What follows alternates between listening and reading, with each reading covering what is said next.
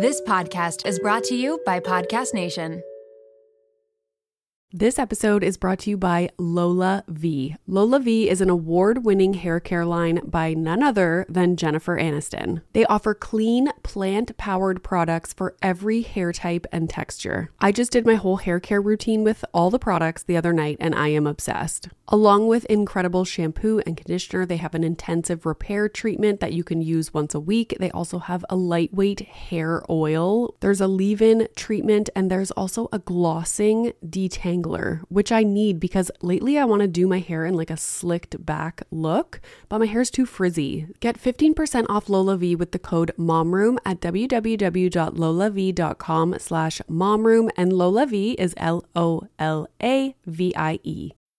This episode is brought to you by Bumble. So, you want to find someone you're compatible with, specifically someone who's ready for a serious connection, totally open to having kids in the future, is a tall, rock climbing Libra, and loves rom coms with vegan pizzas on Tuesdays just as much as you do. Bumble knows that you know exactly what's right for you. So, whatever it is you're looking for, Bumble's features can help you find it.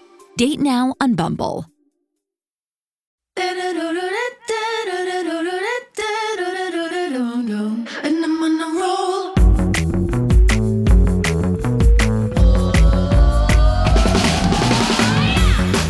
Welcome to the Mom Room Podcast. My name is Renee Reina, and I am definitely the mom friend you have always wanted.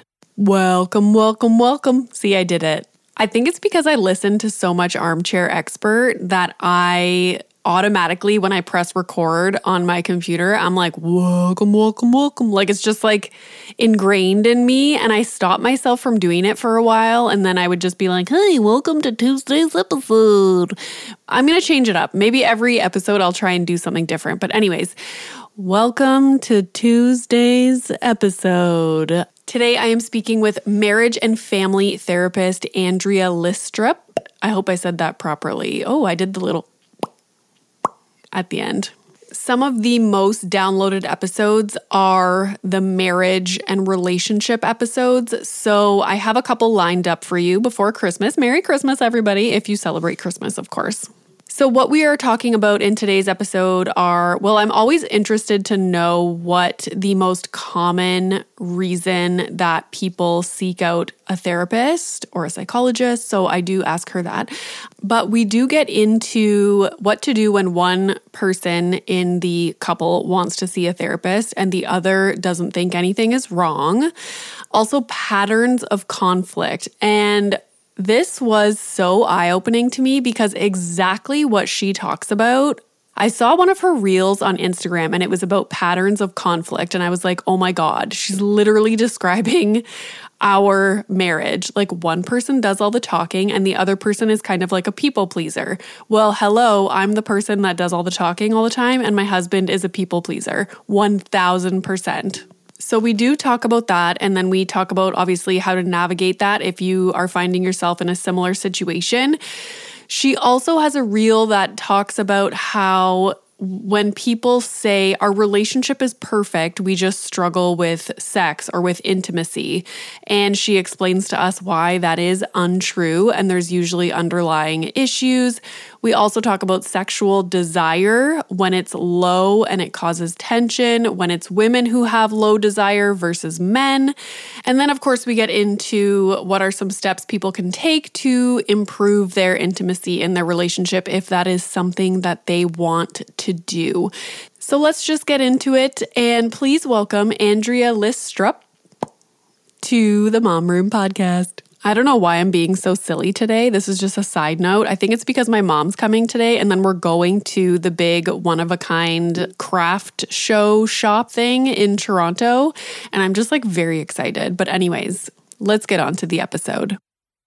All right, so today I'm speaking with Andrea, and I never remember to ask people how to pronounce their names before I press record. This is like my thing. Like, it's like a character flaw. Is it. Listrup? Lystrup. It's kind of like light strip. Okay, Lystrup.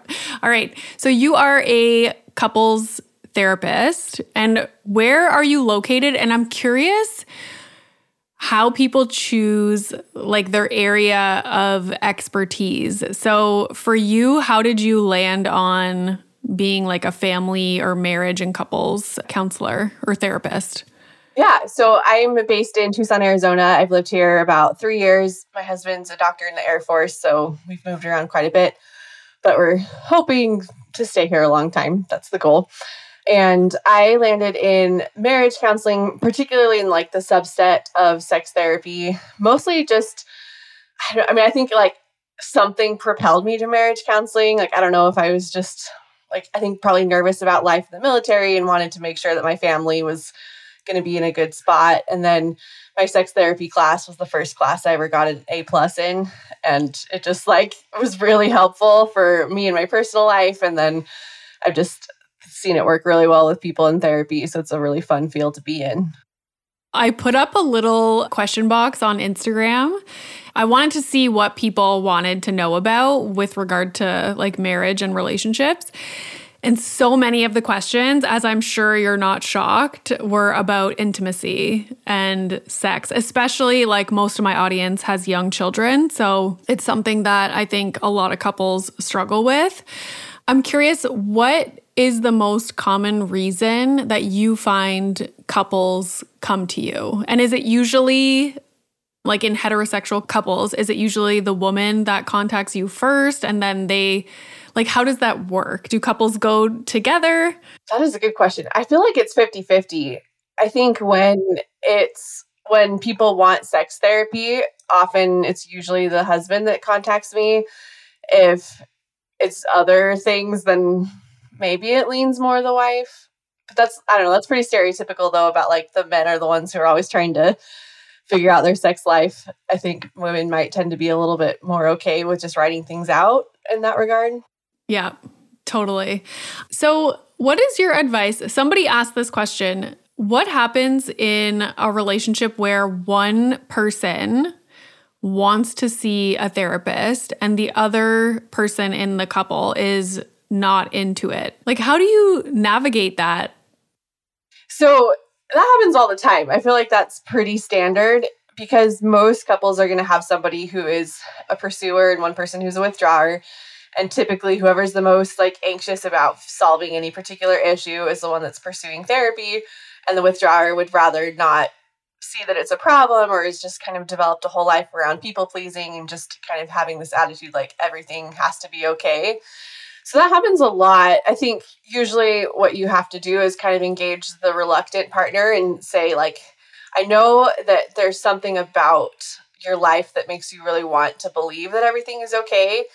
And let's understand like where that came from and just kind of give you a little bit of empathy for why you grew up feeling like everything needs to be okay for so long and then just like what would happen if it was okay for you to be honest about the things that aren't working for you. Like, what if this could be a space for you to have the kind of life and connection that you were looking for? And usually, when they see that there's like a benefit to it for them and it's not just going to be rehashing all the same old stuff, then people are usually pretty open to it. And sometimes I feel like it becomes the reluctant partner is the one who then at the end of therapy is like, wait a second, I'm not ready to terminate. Like, can we keep this going? And so it's kind of funny how that works when you like really get the buy-in and have empathy empathy for themselves and it's not just that there's something wrong with them for wanting to avoid but just kind of understanding where it comes from a little bit more am i correct in saying that it's often the woman that is the pursuer or seeking out therapy and men are less likely to like be excited about going yeah i mean i would say that's the case except i see I was I don't know, I'd say like 70% of the male female relationships, the woman is the pursuer when it comes to everything except sex. And then often I see it flip flopped when it comes to sex. And then the husband is typically the pursuer. And there's ten- tension and conflict around that. So kind of just depends on what the issue is, I think.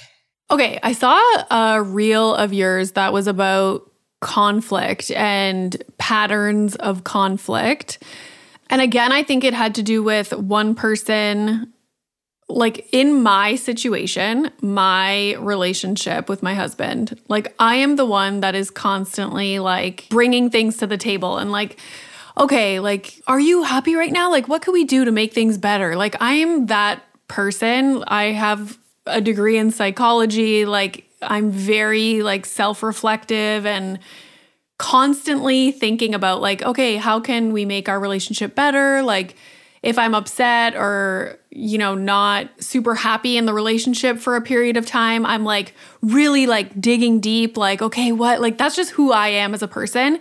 And my husband is very like probably most yeah, like he's just like um okay, okay. And it's like pulling teeth to try and get him to like agree with me and what I'm saying or like give his feedback on like how do you think things are going? Like what do you think we could do? Like is there anything I do that pisses you off that you know, like I'm like tell me something like so I'm not always the one that is bringing stuff up. So I think that's when I saw your reel about that, I was like, oh my God, this is so relatable because in our situation, I'm that person that's always bringing stuff up. And, you know, whereas he is just like, he would just go on forever, just being happy in our regular routine. Yeah. I mean, that puts me to a T too. I mean, it took, I feel like my understanding of these relationship conflict patterns just turned upside down when I went and got my own therapy. And I was like, oh, like that's how I'm being like the pursuer and the anxious person. and like I always, I think before I would kind of walk or talk the talk in therapy about trying to balance the conflict and provide value or provide validity to each side. But I think in my mind, I'd be like, well, yeah, like you should be able to bring up these issues. Like if you can't make it better, then what's going on? And my own therapist really helped me kind of see like that's not your only option. Like you're if you are feeling anxious about your relationship which is usually what's happening when you're being the pursuer she's like you're you have other options besides just using your partner to talk through your anxiety. Because talking through your anxiety is help is making your partner like they're it's adding to their anxiety and so you're kind of feeling up both of you instead of doing something that actually solves the problem. And i think a lot of people get into a cycle where they think talking about it works because they talk talk talk talk talk over a solution they come to a solution and then they think it's solved but then like two weeks later the same issue comes up again. And usually when that's happening it means that one of your one of you guys is a people pleaser. Like you can't handle having tension or conflict in the marriage so then usually the more avoidant partner is going to say, okay, never mind, we'll just do it your way or what or whatever the situation is and they people please the way their way out of it but then don't really feel resolved in it. And so you keep having the same spiral over and over and over again. So i think when you are the pursuing partner you tend to think like oh yeah it's healthy to talk about our relationship issues. I just want things to be better. I'm just like trying to make sure that we're on a good page. But you don't realize that that like the anxious pursuing can be just as unhealthy as the avoidant side of it if you are essentially like using your partner to manage your own anxiety instead of learning how to deal with some of the just inherent anxiety and being in a relationship on your own. Oh my God. I feel like I just, I've never thought of it that way before, ever. It's so true in that it's like a cyclical thing. It's like, you have this big conversation and it's like, yeah, we need to talk about it because I feel like it's ingrained in us to be like, oh, you should constantly be like communicating and talking and that's what you do to make it better. But really what happens is it's literally that cycle. It's like talk, talk, talk, talk, talk. Okay, like let's make these changes. It's good for 2 weeks. My husband, like for sure, is just like, I just want to keep the peace, like, no confrontation. Like, I will do whatever to just like make you happy. But then there's me who's like, like, no, tell me what I'm doing wrong. Like, tell me, like, let's, you know, make the relationship like absolutely perfect. So if people find themselves in this kind of cycle, what do you recommend they do? Like, what does the person, let's say, like me, who is like, oh, yeah, I have all these ideas and I want us to like you know, go on date nights and like trying to think of all these things to improve the relationship, like bring intimacy back. And rather than going to him every few weeks with like this big like blow up of a million things, like how do I manage that on my own? So, my therapist recommended this really good book called Radical Acceptance by Tara Brach. And radical acceptance is very trendy in the therapy world. And basically, what I tell my clients is you need to accept the relationship you have right now because Carl Rogers, he's a humanistic psychologist, talks about before people can change, they have to be accepted for where they are right now. So if you can accept the relationship you have right now, meaning that you don't have the perfect relationship, that you have conflict, that this period of life with young children is really difficult. If you can do all of that, then when you say, okay, this is the relationship I have right now, instead of trying to change it, what do I want to do differently given that my relationship isn't changing? And so then oftentimes people are thinking, well, then like maybe I would go to the gym more instead of like badgering my partner for spending time with me in the evening or maybe i would make time for my friends or i would prioritize like more individual time or whatever ideas come to your mind when you say like this is the relationship i currently have then whatever ideas come to your mind like try that first and like so for me sometimes i think like okay i wish i wasn't mad at my partner right now but i am mad at him and so i'm going to put on like a feeling angry playlist on Apple Music and just like let myself feel angry until like that emotional tunnel has kind of washed itself through. And then usually when my husband sees me doing that, he's like, "Do you want to talk about something?" And then he ends up pursuing me and the conversation is so much more collaborative than it would have been if I like jumped to him the second that I was feeling uncomfortable. A lot of people were talking about emotional intimacy like most of my followers are in heterosexual relationships. Obviously, most of my followers are women, are moms, and a lot of what they were asking about was how do I get my husband to be more like open with their feelings, with their emotions? I can relate to that as well. I'm like very much, you know, talking about everything, and my husband, not so much. Like everything is just always just fine. So it kind of reminds me of what you were just saying about how like the pursuer people are like, you know, constantly wanting to talk about stuff and want their partner to talk about stuff.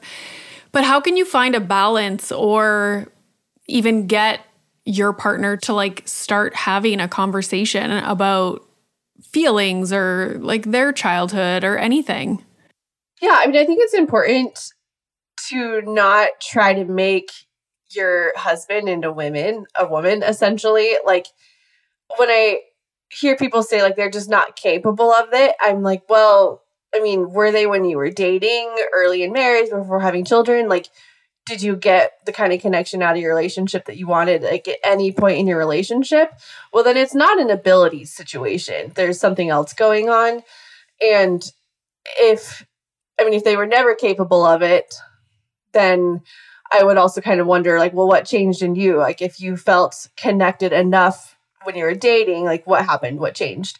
And I think always looking at any sort of couple relationship problem with the lens of, like, in the words of Taylor Swift, like, it's me, I'm the problem. Like, if everybody could say, I want to know where I'm the problem first before trying to get their partner to change, then things work a lot better. Like, you always want to start with the relationship you have, not the relationship you want it to be.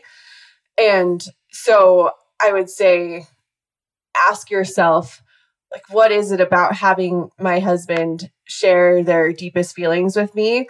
What is it about it that I like so much? And if you're operating under the assumption that there's probably some anxiety that's driving you wanting to talk about your feelings a lot with him, like what are my what am I afraid of? Like what does my husband really engaging in a deep emotional conversation with me? what fears is that soothing in myself? Like, is it making me feel confident that I know what's going on and so that there's not going to be some blind side later that they are unhappy and didn't tell me about it in the relationship. And if you really know yourself and know the fears that you're trying to like talk your way through, well, then you can start addressing the fears in yourself first before saying, I need you to be more emotionally intelligent. Like there might be room for them to grow in that perspective. And self improvement is always a good thing. But if your husband sees you really trying to work on your side of the street first, then they're going to feel safer opening up emotionally versus if they feel like they're going to emotion open up emotionally and then be met with a lot of demands or criticism or that sort of thing well then it makes sense to kind of close up and keep your your like inner world a little bit more secretive. I feel like like I can understand that because when I think about it, it's like it's almost like you have to practice like having these conversations and using this kind of language with each other as opposed to like I know in my situation it's like all of a sudden I'm like okay right now I want to like have these conversations and like here's things that I have an issue with and here's changes I want to make. Like how do you feel? Tell me tell me. You know what I mean? Like they're probably like, Jesus Christ, like, you know, we've been living like a normal life for three weeks, and now all of a sudden you like want all of this stuff out of me, just like out of nowhere, like no warning.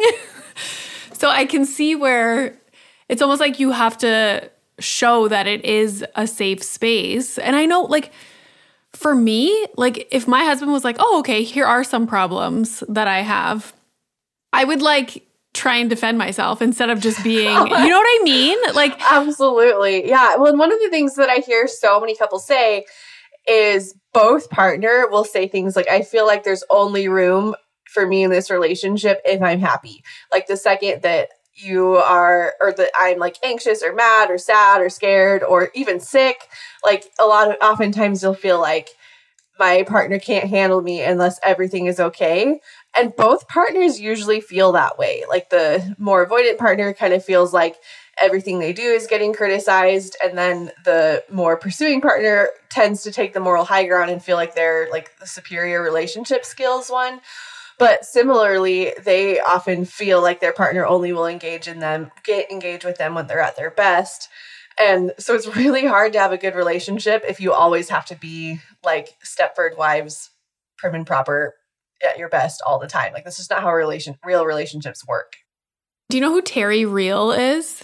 Yes. Yeah, okay, yeah. His quote, I was watching this YouTube video of a podcast that he was on and he had this quote about how like nowadays especially because we're all into like self-help books and we follow a lot of like therapy accounts and we're very like self-reflective and constantly trying to like improve like ourselves and our relationships. And so I feel like nowadays more than ever, he was saying like women expect a certain level of emotional intimacy from men and men are just not capable of even giving that because they don't have the tools. Like they don't have the language. They were not raised to like share their feelings and be open and but nowadays that's what we're expecting and what we want. I was also reading research about how women get like from their like friendships either with like family members or their female friends they get like hits of oxytocin and because they have these like deep emotional conversations with other women and we don't get that from our romantic partners if they are men. It's like a totally different kind of relationship. So they were basically saying, like, we get more emotionally out of our relationships with other women than we do our own romantic partners. And that was interesting. And do you agree with that quote about the emotional intimacy thing? I mean, sort of. That's kind of where I go back to like, well, how did you feel when you were dating? Because it's not so much, I don't think we necessarily care if we are having deep conversations where we talk about our feelings and we're using advanced emotionally intelligent vocabulary when we're describing it. Like, I don't think we actually want to be married to other women. So, what I think, what we feel though, is we really want like a sense of presence. And I think presence is, or connection, it's something that you know it when you feel it, but it's hard to describe what it is. And so we kind of latch on to phrases like emotional intimacy or emotional intelligence or that sort of thing because that's a an attempt to explain what we feel like is missing from our relationships. But it's really, I mean, I think we've just fragmented our ability to really be connected to anything. Like, really, what it comes down to is like, is your body and is your brain engaged in whatever is right in front of you? Like I think that's what we want from our partners. Like it's not necessarily about whether you're talking or not. It's just feeling like you guys are both right there in that same moment, like feeling each other's like souls together. But we have lost some of that because we're always just like sitting next to each other, watching TV, scrolling TikTok, planning dinner, thinking there's just so much going on. And so I think we're is just as much to blame in that lack of connection as the like our husbands are. It's just it's just so much easier when you are the again that pursuing partner to feel like you're taking the moral high ground even when you don't really deserve it.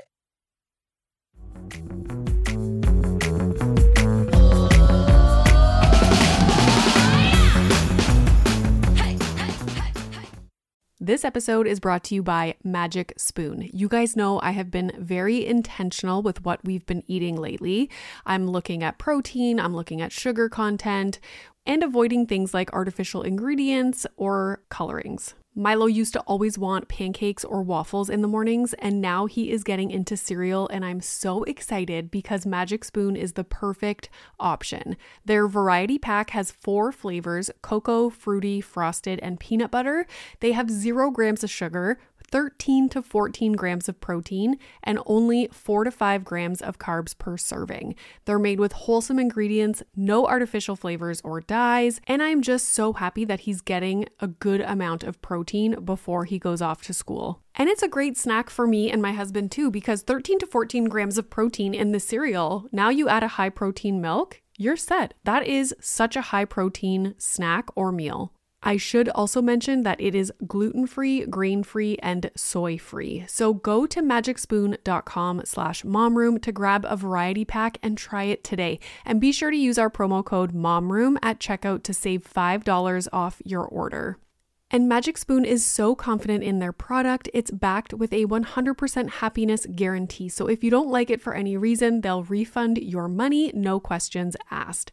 So try a delicious bowl of Magic Spoon cereal today at magicspoon.com slash momroom and use the code momroom to save $5. Thank you, Magic Spoon, for sponsoring this episode. This episode is brought to you by Little Spoon. It is 2024. As busy parents, it's hard to completely overhaul our lives, but what we can do is make small changes that will make our lives easier. And that is where Little Spoon comes in. Their goal is to make keeping your kid healthy feel like the easiest part of your day so that you can cut through all the drama of mealtime. Little Spoon offers baby blends, biteables, and plates. So, baby blends is fresh, organic baby food. They have single ingredients, but also multi textured purees to take the stress out of starting solids.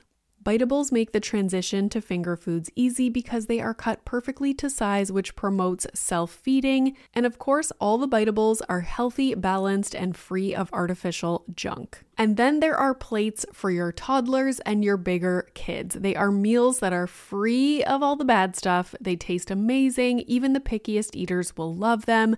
They have things like hidden veggie mac and cheese, chicken nuggets, and adventurous things like pot stickers, gnocchi, and more. Little Spoon also has smoothies and build it yourself lunches. Did I mention it all comes right to your door? It is super flexible, so easy, and everything stores right in the fridge and freezer. You can pick up the menu and change up what you order every single time. The price is right, the quality is unmatched. You and your kids will love it. It's a huge win win for your family. Simplify your kids' mealtime with 30% off your first order. Go to littlespoon.com slash momroom and enter our code momroom at checkout to get 30% off your first Little Spoon order.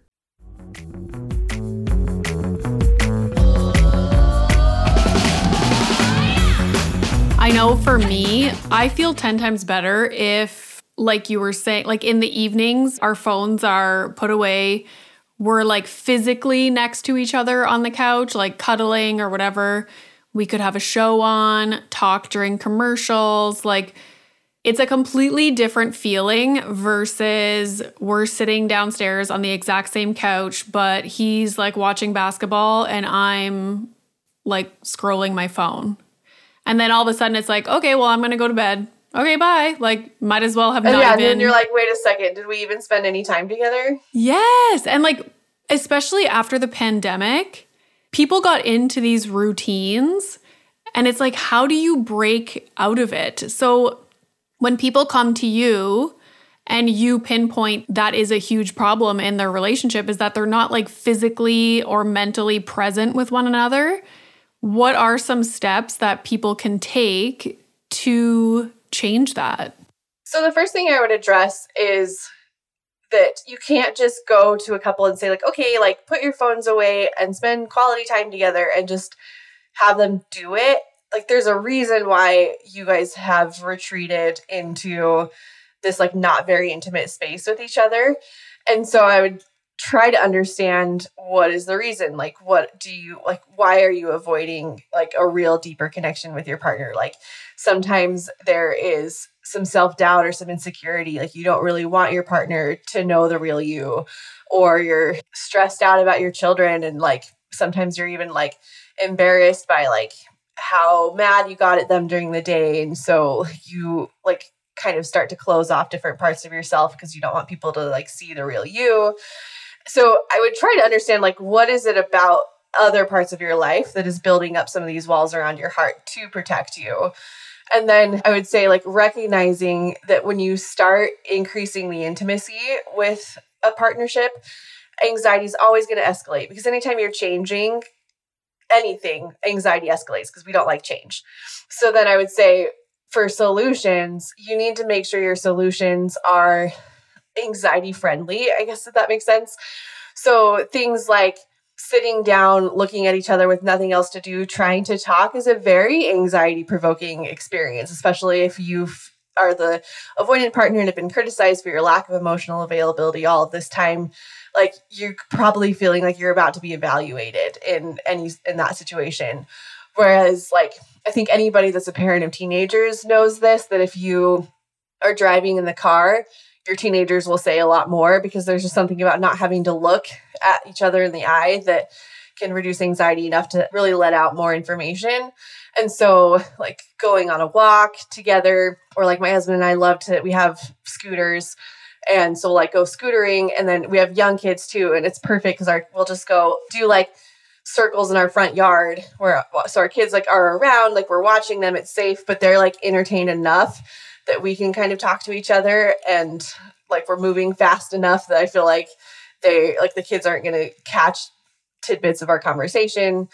So if you can do things like that incorporate like movement, not looking at each other, fun, like having a clear purpose of what it is you're doing that's not just about like let's talk about this like stressful state of our marriage, well that's going to go a lot better than if you just kind of like throw yourself into the pool in the deep end while it's freezing cold. Yeah. And also, I feel like if you do start this conversation when your emotions are already high, like you're not in a position to even, well, I'll speak for myself. Like, I'm annoyed. And so in my mind, I'm like, I don't even want a solution right now. I just want to be pissed off. And so even if like he came to the table with like solutions and was saying all the right things, I would still be like pissed. So you almost have to do it in like a, like, I like the idea of doing an activity or like going for a walk so that it's not during a time where your emotions are like you're annoyed, it's in the moment.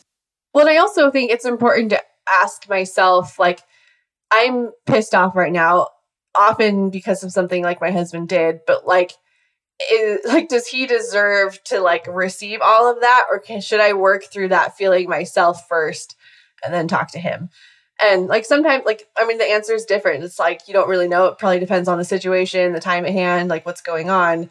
But I think it's important to ask yourself that and just say, like, is like unloading all of my feelings on my partner right now, is that the best decision for me to make given what happened, the circumstances, what's going on today, what's going on tomorrow, all of that. And just to be a little bit more thoughtful and realize that like one of the things that so many relationships get into is they're kind of codependent and it's like if i have a feeling like you have to have that feeling too or you have to understand why i'm having this feeling. And like you're you don't have to feel the same feelings as your partner all the time. Like you don't have to infect whatever you're feeling on everybody else in your family. Like you can work yourself through you can let your husband enjoy his day if he wants to and then talk to them about it or you can say, like, no, I really do need your help sorting through this, or I really do need you to understand what this is like for me.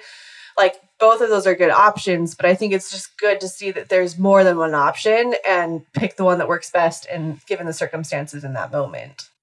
I feel like a lot of couples maybe get into this situation where one person is unhappy for whatever reason and the other person is like oblivious. So it's like you could have like two people that are living in the same relationship and one is not happy and wants more out of the relationship and the other one is like I'm okay if this was our relationship for the rest of our lives like I'm content with this. So is it a matter of talking about that and then like meeting in the middle somewhere? And that's where I don't know that the solution is always going to be meeting in the middle. I think it's, I always just want to understand why, like, where is that coming from? And so, usually, when I'm thinking through the clients that I have, where one of the partners fits that description, where they genuinely would be content with things the way they are, often there is an area of their life in which they're not content and they channel all of their stress into that and so if you can find whatever the pain point is, so like for some like I can think of some people it's like work life balance is really on fire for them and they like hate their job and they're like channeled all of their feel like feelings that probably like I think the way to have like a really healthy life is you have a series of buckets of all the different things that you like all the different hats you're wearing in your life like parenthood job relationship, friendships, family of origin, all of those different things. And the idea is that you know each bucket well enough to know like how much emotion goes into each bucket like fairly. But I think what people do when they think their relationship is just fine and their other partner thinks it's not is they have just showered like all of their emotion into like frustration with their kids or frustration with their boss or frustration with something. And so their life is not as content as they say it is. They're just not spreading out the feelings equitably. And so that's where I just want to help people see their pain points. Like, are you embarrassed by like how much you yell at your kids? Are you like burned out by your inability to like say no to somebody at work? Are you like not like having a great relationship with yourself where you're like neglecting your like exercise or or like things that make you happy? Like so like what is the bucket that you would kind of say like everything's great but don't look at this one thing over here and say well like let's look at that one thing over here and then realize that as we start to sort out the feelings that have been kind of incorrectly placed in that bucket it's like okay no there is a lot of things i could complain about in my marriage but i just have like channeled everything into this other bucket. Yeah that makes total sense. It's almost like they don't have the capacity to like have more feelings in other areas of their life because it's so, you know, overloaded on one specific thing. One of the questions before we get into intimacy, which is like most of what people were asking about, somebody asked the question and I thought it was such a good question. Maybe there's not like a straightforward answer to it, but like if you could speak to it a little bit, I'm curious what you would say. So they said, how is a couple supposed to know whether they move forward to work on it, like seek out therapy, whatever it might be, versus not trying and just ending the relationship? Because I think, like, especially nowadays, it's so ingrained in us that like marriage is hard work and you have to work at it. And, but at what point are you like, actually no working on it is probably not going to fix this and it's not worth the trouble. It's probably best that we just separate. And i think in a lot of ways that's kind of where i can sound like a walking contradiction is that on the one hand like i'm a marriage counselor. I love seeing people make progress. I think a lot more progress is available to be made than people realize and so when I see people on my comments being like, just get divorced, like this is never to work, there's a part of me that's like, ah, like if you only knew, if you only tried, like this really doesn't have to be the relationship ender that you think it is. But in session, I actually talk to my clients about divorce a lot as like an option that has to be on the table. Because if you don't seriously consider the relationship ending, then you don't ever actually choose your relationship. And I think so many of us come into marriage saying like we've like made our promises to each other, we're never going to leave each other. And that can almost breed some sort of complacency that keeps you kind of in denial about the reality of like no, your relationship could end at any point. And you have to kind of reconcile with that risk in order to erase some of this codependency that is driving so many of these issues. So, when I say, like, how do you know? Well, I always say, like, start with the relationship you have and say, so many people are, they're living in the future and they're saying, if once I see my partner change, that's going to inform what I do. And say, no, like, start with the relationship you have right now. If you were to accept that it was never going to change, it was never going to get better, what would you do? And for some people, the answer is like, I would pursue divorce. And so, if that's like honestly your answer to it, well, then start pursuing divorce and see what happens. Because sometimes, like, even in the pursuing of divorce, it sparks a crisis, and crisis is often the thing that really motivates people to change. And David Schnarch is a psychologist that does a lot of marriage counseling. He's passed away now, but he talks about how most couples don't change unless they have a crisis point to kind of motivate them to grow and do better. So if answering that question of like, okay, accepting my relationship will never change, I would want to get a divorce. I mean, then pursue it and see how you feel. Like, does and as you like contact attorneys and that sort of thing, do you find yourself going like, oh, I'm not quite ready yet? Okay, well then, then that's the relationship you have now. Is like, oh, I'm not quite ready to get divorced. So now what do I want to, what do I want to do? And if you just really get good at asking yourself, like, what is the relationship I have now? And given that I am accepting the relationship that I have now, what do I want to do about it? Is a really good question. So for some people, that question or the answer to that is I would get a divorce. Other people, it would be I'm not quite ready yet. Let me pursue like my friends or going to the gym or hobbies or that sort of thing just to kind of help me cope with the loneliness. And that can be a good way to just strengthen yourself. And then as you become a stronger version of version of yourself that's more attractive, that often makes the relationship better in ways that perhaps like always like trying to talk through the issues often ends up not really working anymore. Like, is there anything to say for couples who, you know, from day one have like had certain issues and, you know, five years down the road, it's not any better?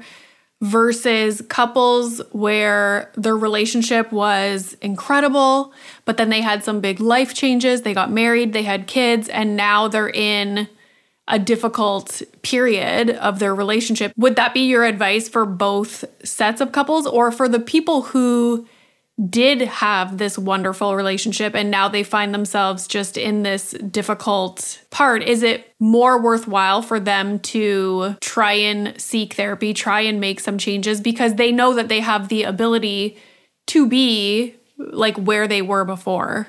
I mean, I think you're kind of coming from an assumption that like having problems, having conflict is bad. Like, really, like having problems or differences or conflict is really what drives you to get to know each other better. It drives you to a deeper awareness of who you are, who your partner is, and it's like that deeper awareness is really where a lot of connection comes. So I don't think it's a matter of how long how long the problems have been, how like how long they're going, what you project the future to be, because every marriage has problems. And so I think it's more about developing a really solid relationship to your own integrity, your own values, like what matters to you, what you want in life, and like really owning that. I mean, that's where all of this comes from. I mean, you can have a deeply fulfilling relationship with a lot of problems if you're okay with who you are. It's when you're not really okay with who you are that you feel like you need more like similar easygoing relationship. So do people come to you like when I talk about like problems, I don't mean like like it's easy to pinpoint like where the issues are, but more so and this happens a lot. I hear it all the time from couples who have little kids is like the roommate phase. Like I feel like we're roommates and we're not like a romantic couple. I used to talk about this thing that I made up in my mind called relationship compassion. Like people talk a lot about self compassion. And I was like, what about relationship compassion? Like, yeah, my relationship is not the same as it was, but we also have a young child. And that has changed things a lot. So, is that a common issue that people come to you with? Is like feeling like roommates? Yeah, absolutely the way I describe like kind of the roommate couples is they describe their relationship as really, really good, except they're just not very intimate. Like they don't, so they're like very low contact, but they also like don't really connect during the day. And they also, they don't connect sexually. And so it's, they think their relationship is quite good because the conflict is really low. But the fact that the conflict is low just highlights how little you're letting yourself be known because the more you let yourself be known, the more propensity or opportunity there is for you to be in conflict with someone else. Like if, and I think that's one of the reasons why the young child phase breeds this kind of thing so much is it's very easy to just completely lose yourself in motherhood. I mean, you're like literally like you don't even get to sleep as much as you want to anymore or you're not eating the meals you want to eat or like your toddler is stealing your food and like throwing everything on the floor. And so you just like you don't get to own yourself in the way that you have like in previous stages of your life. And so part of the getting past the roommate phase is again like it's less about saying like okay let's do all these things together and like schedule intimacy and like kind of force the actions that would make us not feel like roommates is say like what is it about this stage of life that has like really led me to kind of lose who I am. And so if especially if you're in kind of the stay-at-home mom default parent role and then there's more of a traditional breadwinner, often what happens is both of those people lose themselves in their identity. Oftentimes they those time periods are like when we were having young children, it was when my husband was in residency. So he was getting very sucked into his like resident identity, and I was getting very sucked into my mom identity. And we lost sight of like, who am I outside of that one part of me?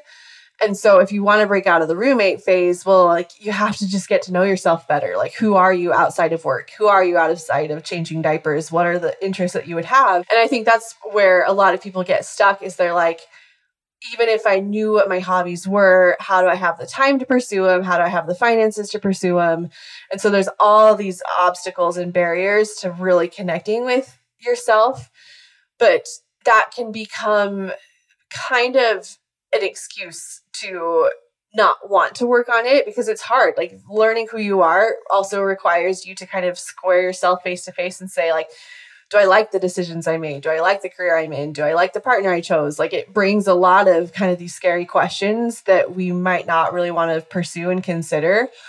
But it's on the other side of those scary questions that you're like, oh, wow, like I'm kind of cool. And like, yeah, there's challenges with my relationship, there's challenges with my career, but it has helped inform who I am. I did choose it, even though like maybe now I might regret certain things and that's kind of like i think it just is a really easy transition to go from like roommate phase to midlife crisis if you aren't really intentional about being very aware of who you are and how you want to be in the world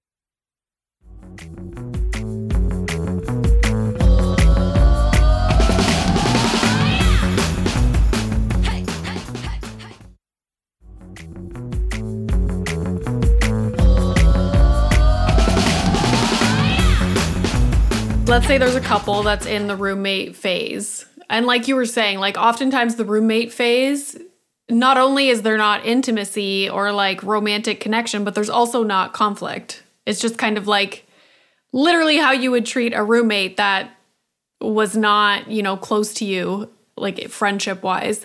So is your advice for couples that are in that roommate phase to focus on themselves more and like try and figure out what kind of life do you want to live? Like, what are your hobbies? Like, get to know themselves more and then kind of bring that to the table with their partner?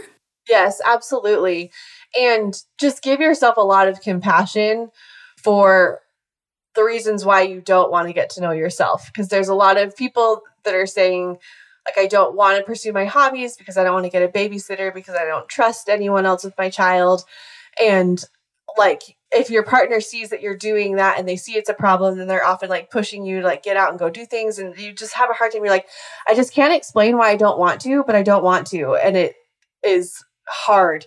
And just give yourself a moment of compassion and just say, like, okay, so like, what am I learning about myself from this? Like, I'm learning that perhaps I'm a lot more anxious than I realized I was. Like having children has really showed me a side of myself that I haven't seen before. And so, like, welcome anxiety. Like, let me learn more about that part of myself. So, always, again, like, start with where you're at now. So, you don't have to, if you are struggling with roommate phase, like, you don't have to go join a million hobbies if you sincerely don't want to, but have compassion with why you don't want to. And then as you give yourself compassion, then sometimes the anxiety lessens and then it creates more room for other things that you might be interested in. And so always just shower yourself with compassion for wherever you're at right now and then follow the train wherever it leads you. I was listening to this. Do you ever listen to Jay Shetty's podcast? No, uh-uh. No, okay. So he had this episode about seven reasons why people fall out of love or something like that. And one of the things that he was recommending that couples do is not only experience new things like on their own, but also experience new things as a couple. And it's similar to what you're saying right now is like you lose yourself. And so, how are two people who have both lost themselves supposed to come together and be in this relationship that they were in previously before they had lost themselves. It's like you need to find each other, experience new things, have hobbies, like live your life, and then you can come together and share that with each other. And I think part of that requires you to like drop the ego a little bit because I think one of the reasons why as we get older we don't try new things is we're not good at them at first. And it can be like it's things aren't fun until you're good at it and you're like I don't want to try something that I'm not good at and have to go through all the activation energy. And so just like understand like why like where did this come from that I need to be good at things? Like was I born and bred like an overachiever that's always has to be the best at things? And and then again like compassion like that's interesting. I didn't realize I was as competitive as I like once was. And like that's just helpful to know about myself. And just every time you find yourself like up against some sort of resistance, just have compassion for it and just say, like, this is interesting. Like, I don't want to be bad at this, but sometimes you have to like push through things that challenge you and scare you for your own development. I mean, it's like if you had a child that was saying, like, I don't want to do this because I'm not good at it, like you would probably push them and say, give it a try. It's going to be fun. It's that sort of thing. But like oftentimes we create a much healthier life for our children than we do for ourselves. Oh, yeah. That's for sure. Okay, let's talk before we finish a little bit about sex drive, sexual desire, and what couples can do. I was watching your reels about like the difference between like women having low desire versus men having low desire. I feel like for the most part, people assume that it would be the woman that has low desire and not the man. But you made these reels talking about men that also have low desire, and like that is a real thing that happens. So, can you talk a little bit about maybe the differences in women having low desire versus men? So, I think one of the reasons why it can be particularly challenging when the husband is a low desire partner in the relationship is a woman who is low desire and is not interested in sexual intimacy could still decide to participate and it wouldn't necessarily like change like she could still orgasm like things it wouldn't necessarily like change the mechanics of it but when a man is low desire, there's just more mechanical challenges to like making it happen. And the problem is like we tie so much ego to our sexual performance. And so if you're a higher desire woman and your like partner is having a hard time like mechanically being ready for the experience, then you can you get you get in your head and you're like oh my gosh like am i not desirable? Am i like is am i doing something wrong? Like are they like doing other things? Like why like why isn't this working? And it's that jumping into your head that is what is maintaining this problem to be a lot worse. And like i think to just understand like everybody has sexual issues at various points in their marriage. And so when you find it happening to you, you don't have to go like, "Oh my gosh, like something's wrong with me and like we're unique in this. I've never heard any of my friends complain about this. There must be something wrong with us." To just go like sometimes things just don't work the same and to like work through in your own head like why am I tying so much ego into like whether or not like certain body parts are responding to me. And if you are more solid in yourself, it's not as big of a deal to kind of just like let any one individual individual experience go. And it's a similar process if the woman is the low desire partner and the man is the higher desire partner. I mean, he's still asking himself these same questions like, why is my partner not into me? Why doesn't she like it? Why am I not desirable? They jump into fear of like, oh no, like what if we turn into roommates and then we go 30 years and then we don't know each other? So, like, it's still that same like future forecasting and questioning your own desirability that's driving the problem.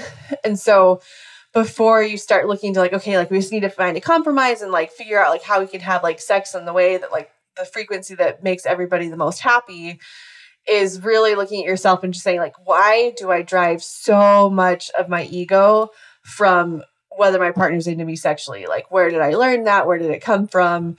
And give yourself compassion for that and then compassion for your partner and say like it's okay for you to not to be okay. Like i want to not be okay sometimes. And so like i don't need you to respond like the flip of a light switch whenever i'm ready to go because i i understand that we're both people and people respond differently based on what's going on in the day. So i think that's the but I just think when it's the female who's the lower or the woman's the low desire partner, the male is the higher desire partner, you can tend to hide that a lot longer than you can when it's the reverse. So I think a lot of times, like the low desire women married to high desire men, kind of almost like blindside the husband a few years down the road when like the sexual desire is just like completely like gone and extinguished it's like, wait, what a second, like what just happened? Like I thought things have been going fine all these years, but they like really haven't been versus that's harder to hide over that time period when it's the reverse.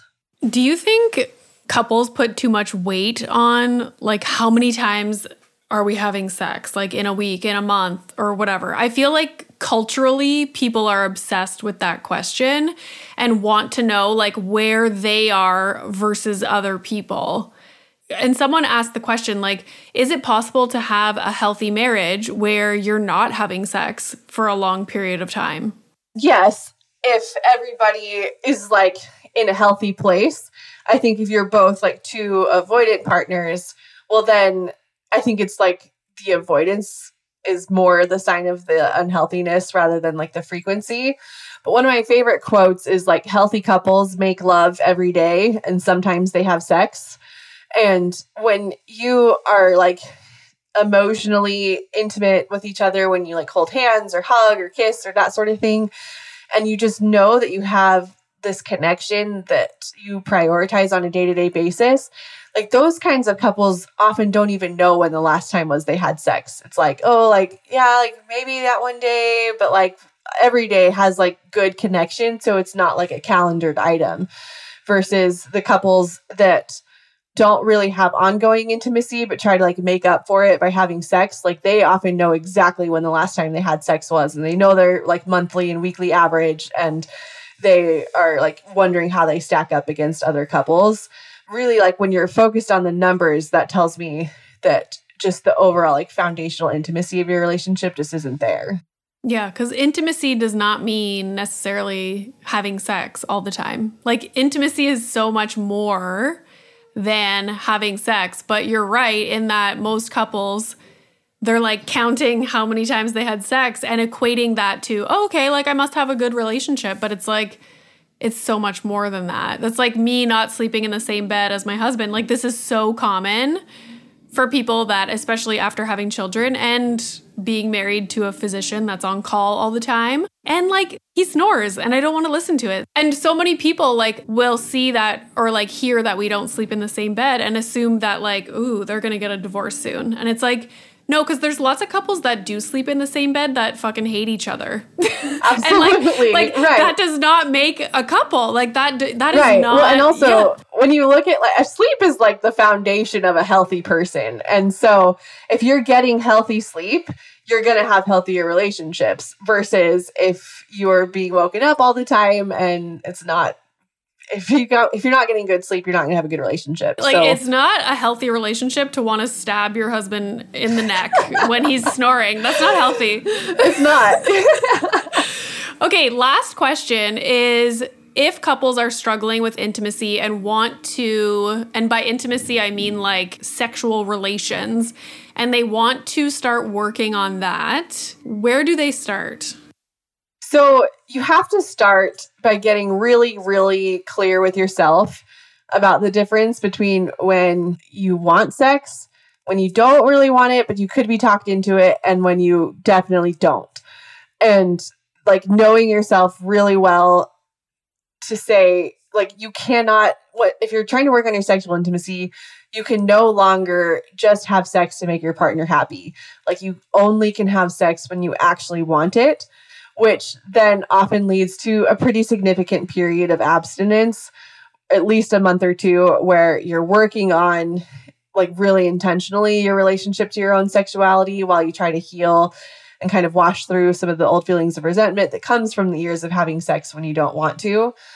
So you have to like forever and always cut out like duty sex or intimacy sex. Like you cannot have a functioning sex life if you're just doing it to make your partner happy. So when you cut that out, then you start just learning about yourself, like what makes me feel sexual. I like I remember when I was like at my like sexual low point, I remember watching an episode of Grey's Anatomy and like two couple or two doctors like spill out of the call room and they're like their hair all messy and their co- like their coworker sees them and is like what have you been up to? And they're like oh we just had to get it in somehow. And i remember just looking at them like get it in. Like i would be fine if i never had sex again. Like why would it be something that you had to like prioritize to make time for? So like but those are like people that are very in touch with their sexuality. So like when you're taking a break of abstinence at the same time if you really want your sex life to to progress in the future you have to know like what does it feel like to be a sexual woman? Like what does it feel like to be in touch with what I want, what my body wants, what I'm interested in. And it ties back to kind of what we were talking about with earlier things about like losing yourself, like pursuing hobbies, like not like your sexuality is your life force. It's not really about like whether or not you're like mechanically like doing the things to lead to orgasm your sexuality is about like who you are as a person, like what drives you, what motivates you, what excites you, like what gives you just like this like arrows energy, this like will to live, this like just excitement for life. And so as you're taking an intentional break from sex with a partner where things are a little bit more complicated, you want to like really just kind of throw yourself into understanding like what makes me feel excited about life like and then take that a step further what makes me feel sexual like do I I mean I like listening to sexy music and like dancing like Zumba or that sort of thing and like really just kind of getting in touch with what my body can do and look like or like wearing nice clothes or nice underwear or whatever it is that like reading like romance novels like whatever helps you kind of get in touch with your sexuality. You spend some time like really just learning about your own sexuality for you not necessarily to share with your partner. And then as you come more aware of who you are sexually, then you make an intentional decision and you're like, is my partner somebody that sharing my sexuality with is good judgment? Or are they like a lump of coal who like won't help me, won't be a real partner, like isn't treating me with respect? Well, if that's the case, well, then it's good judgment not to share that sexual side of yourself.